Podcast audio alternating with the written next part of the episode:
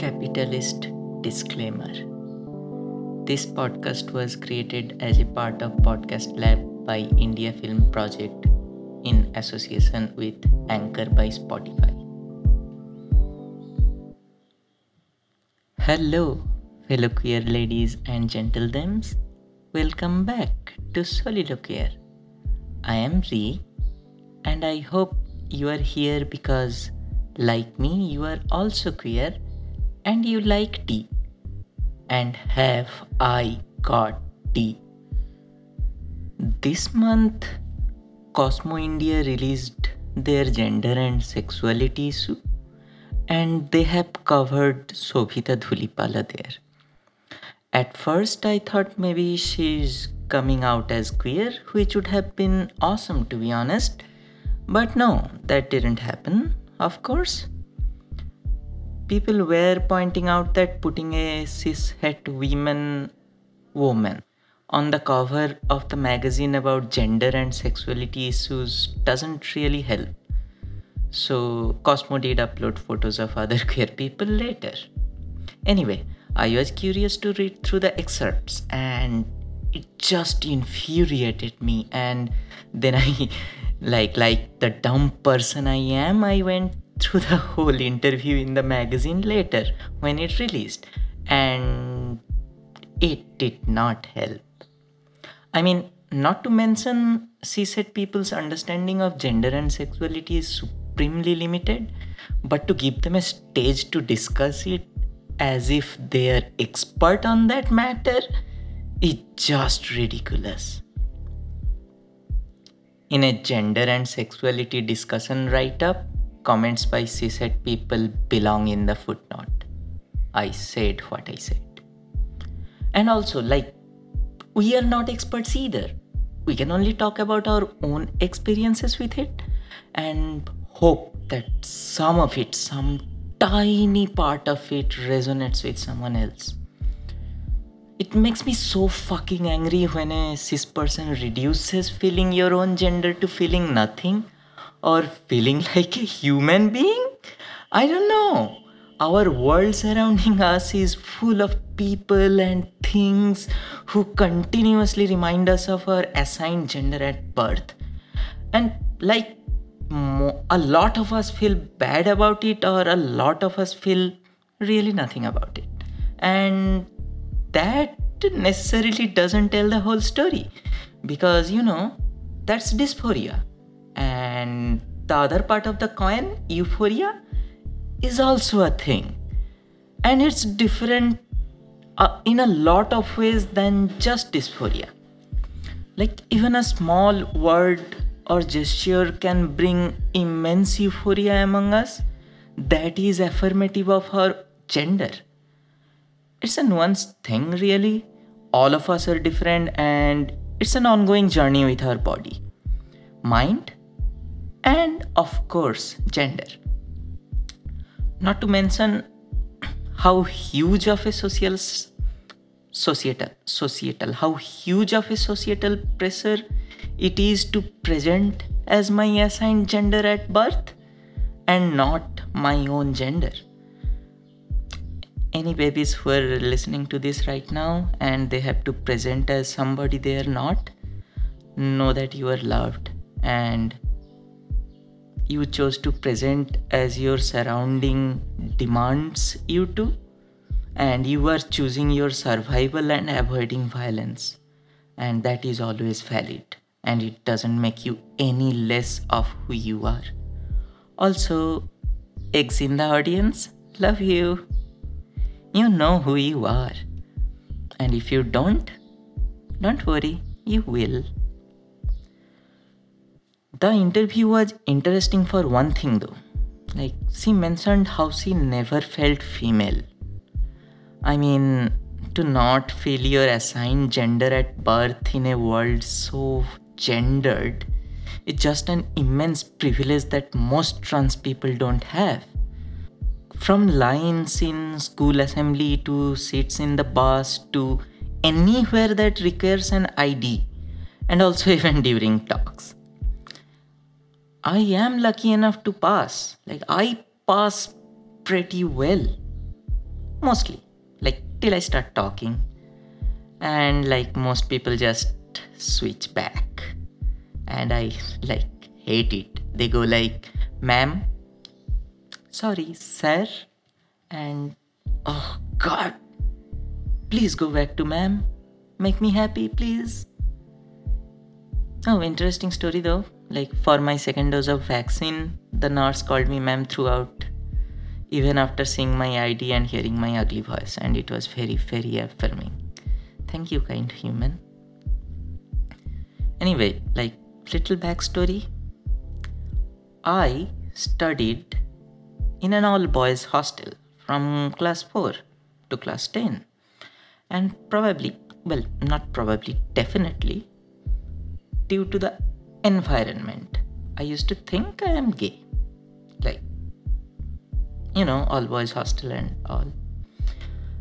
I used to imagine myself in taylor swift's place in the love story. I mean who hasn't right?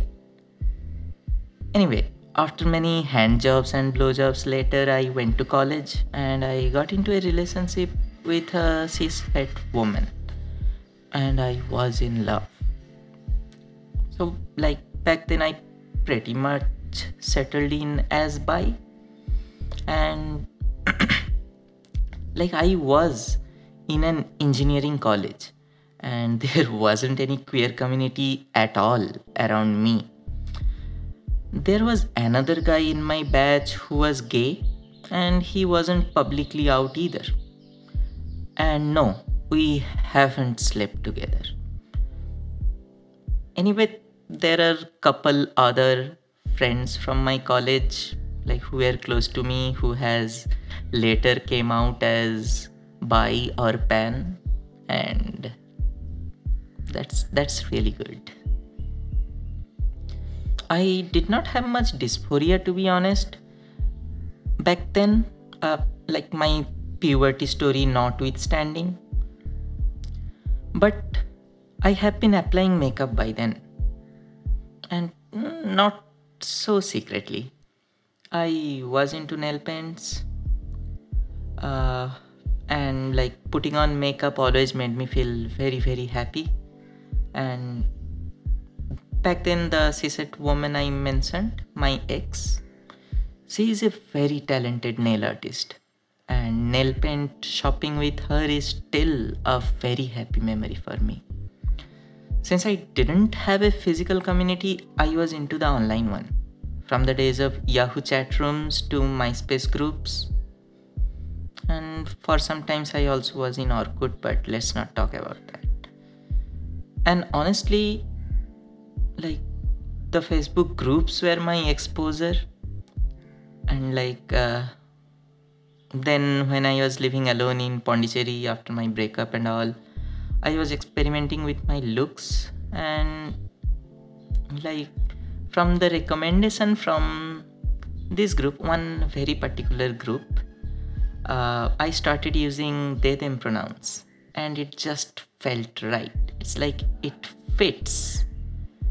It feels like me. And after that I haven't looked back. I I have decided I want to do what makes me feel happy about myself me and my body. And now that I have decided I want to have that, I need to figure out what makes me happy. And I have some things that makes me happy and uh, I know certain things will make me happy and not having those makes me extremely dysphoric. Like what the fuck? Right? That that's why I keep saying identity is a bitch. Do I now know what I want? A bit, yes. Not fully. I'm still exploring. What I know for sure is I'm non binary and I am femme aligned. So, in one word, I am femme. Yeah and all non-binary people fall under the trans umbrella like that's the current sexuality and gender not current the popular sexuality and gender discourse people try to keep sexuality and gender separate, which doesn't make sense, right? Something like femboy or butch in and in itself is a gender and a sexuality. Anyway, that's a topic for a different uh, rant. Actually, I digress a lot, and so like you just have to bear with me, okay? Uh, so yes, that's my gender, trans femme. Yes. And remember, do not use he, him pronouns for me. My pronouns are they, them. But you can also use she, her. Like, I don't mind. And female aligned words, that also works. I wore my first sari this Durga Puja and I had a blast.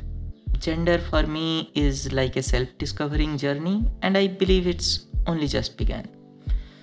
There is so much more to do and I definitely not looking forward to killing myself because my goals are to be the happiest and best person of my life. Makes a lot of sense when I did not know I was trans. Fuck, I did say I didn't have much dysphoria, but well. I mean, this does put things into perspective I guess. Anyway, anyway, anyway. Uh, what I want to say is like I'm really, really happy after a very, very long time. I'm clicking myself a lot. Like, if you follow me on Insta, then you know. I look at my body a lot, and I could not do that after my first puberty. Like, it wasn't hatred, I just thought it's unsightly. There is a famous quote in the photography community which goes something like this If you wanna know what a person fears losing most, watch what they photograph. And yes, that is like I like absolutely true for me.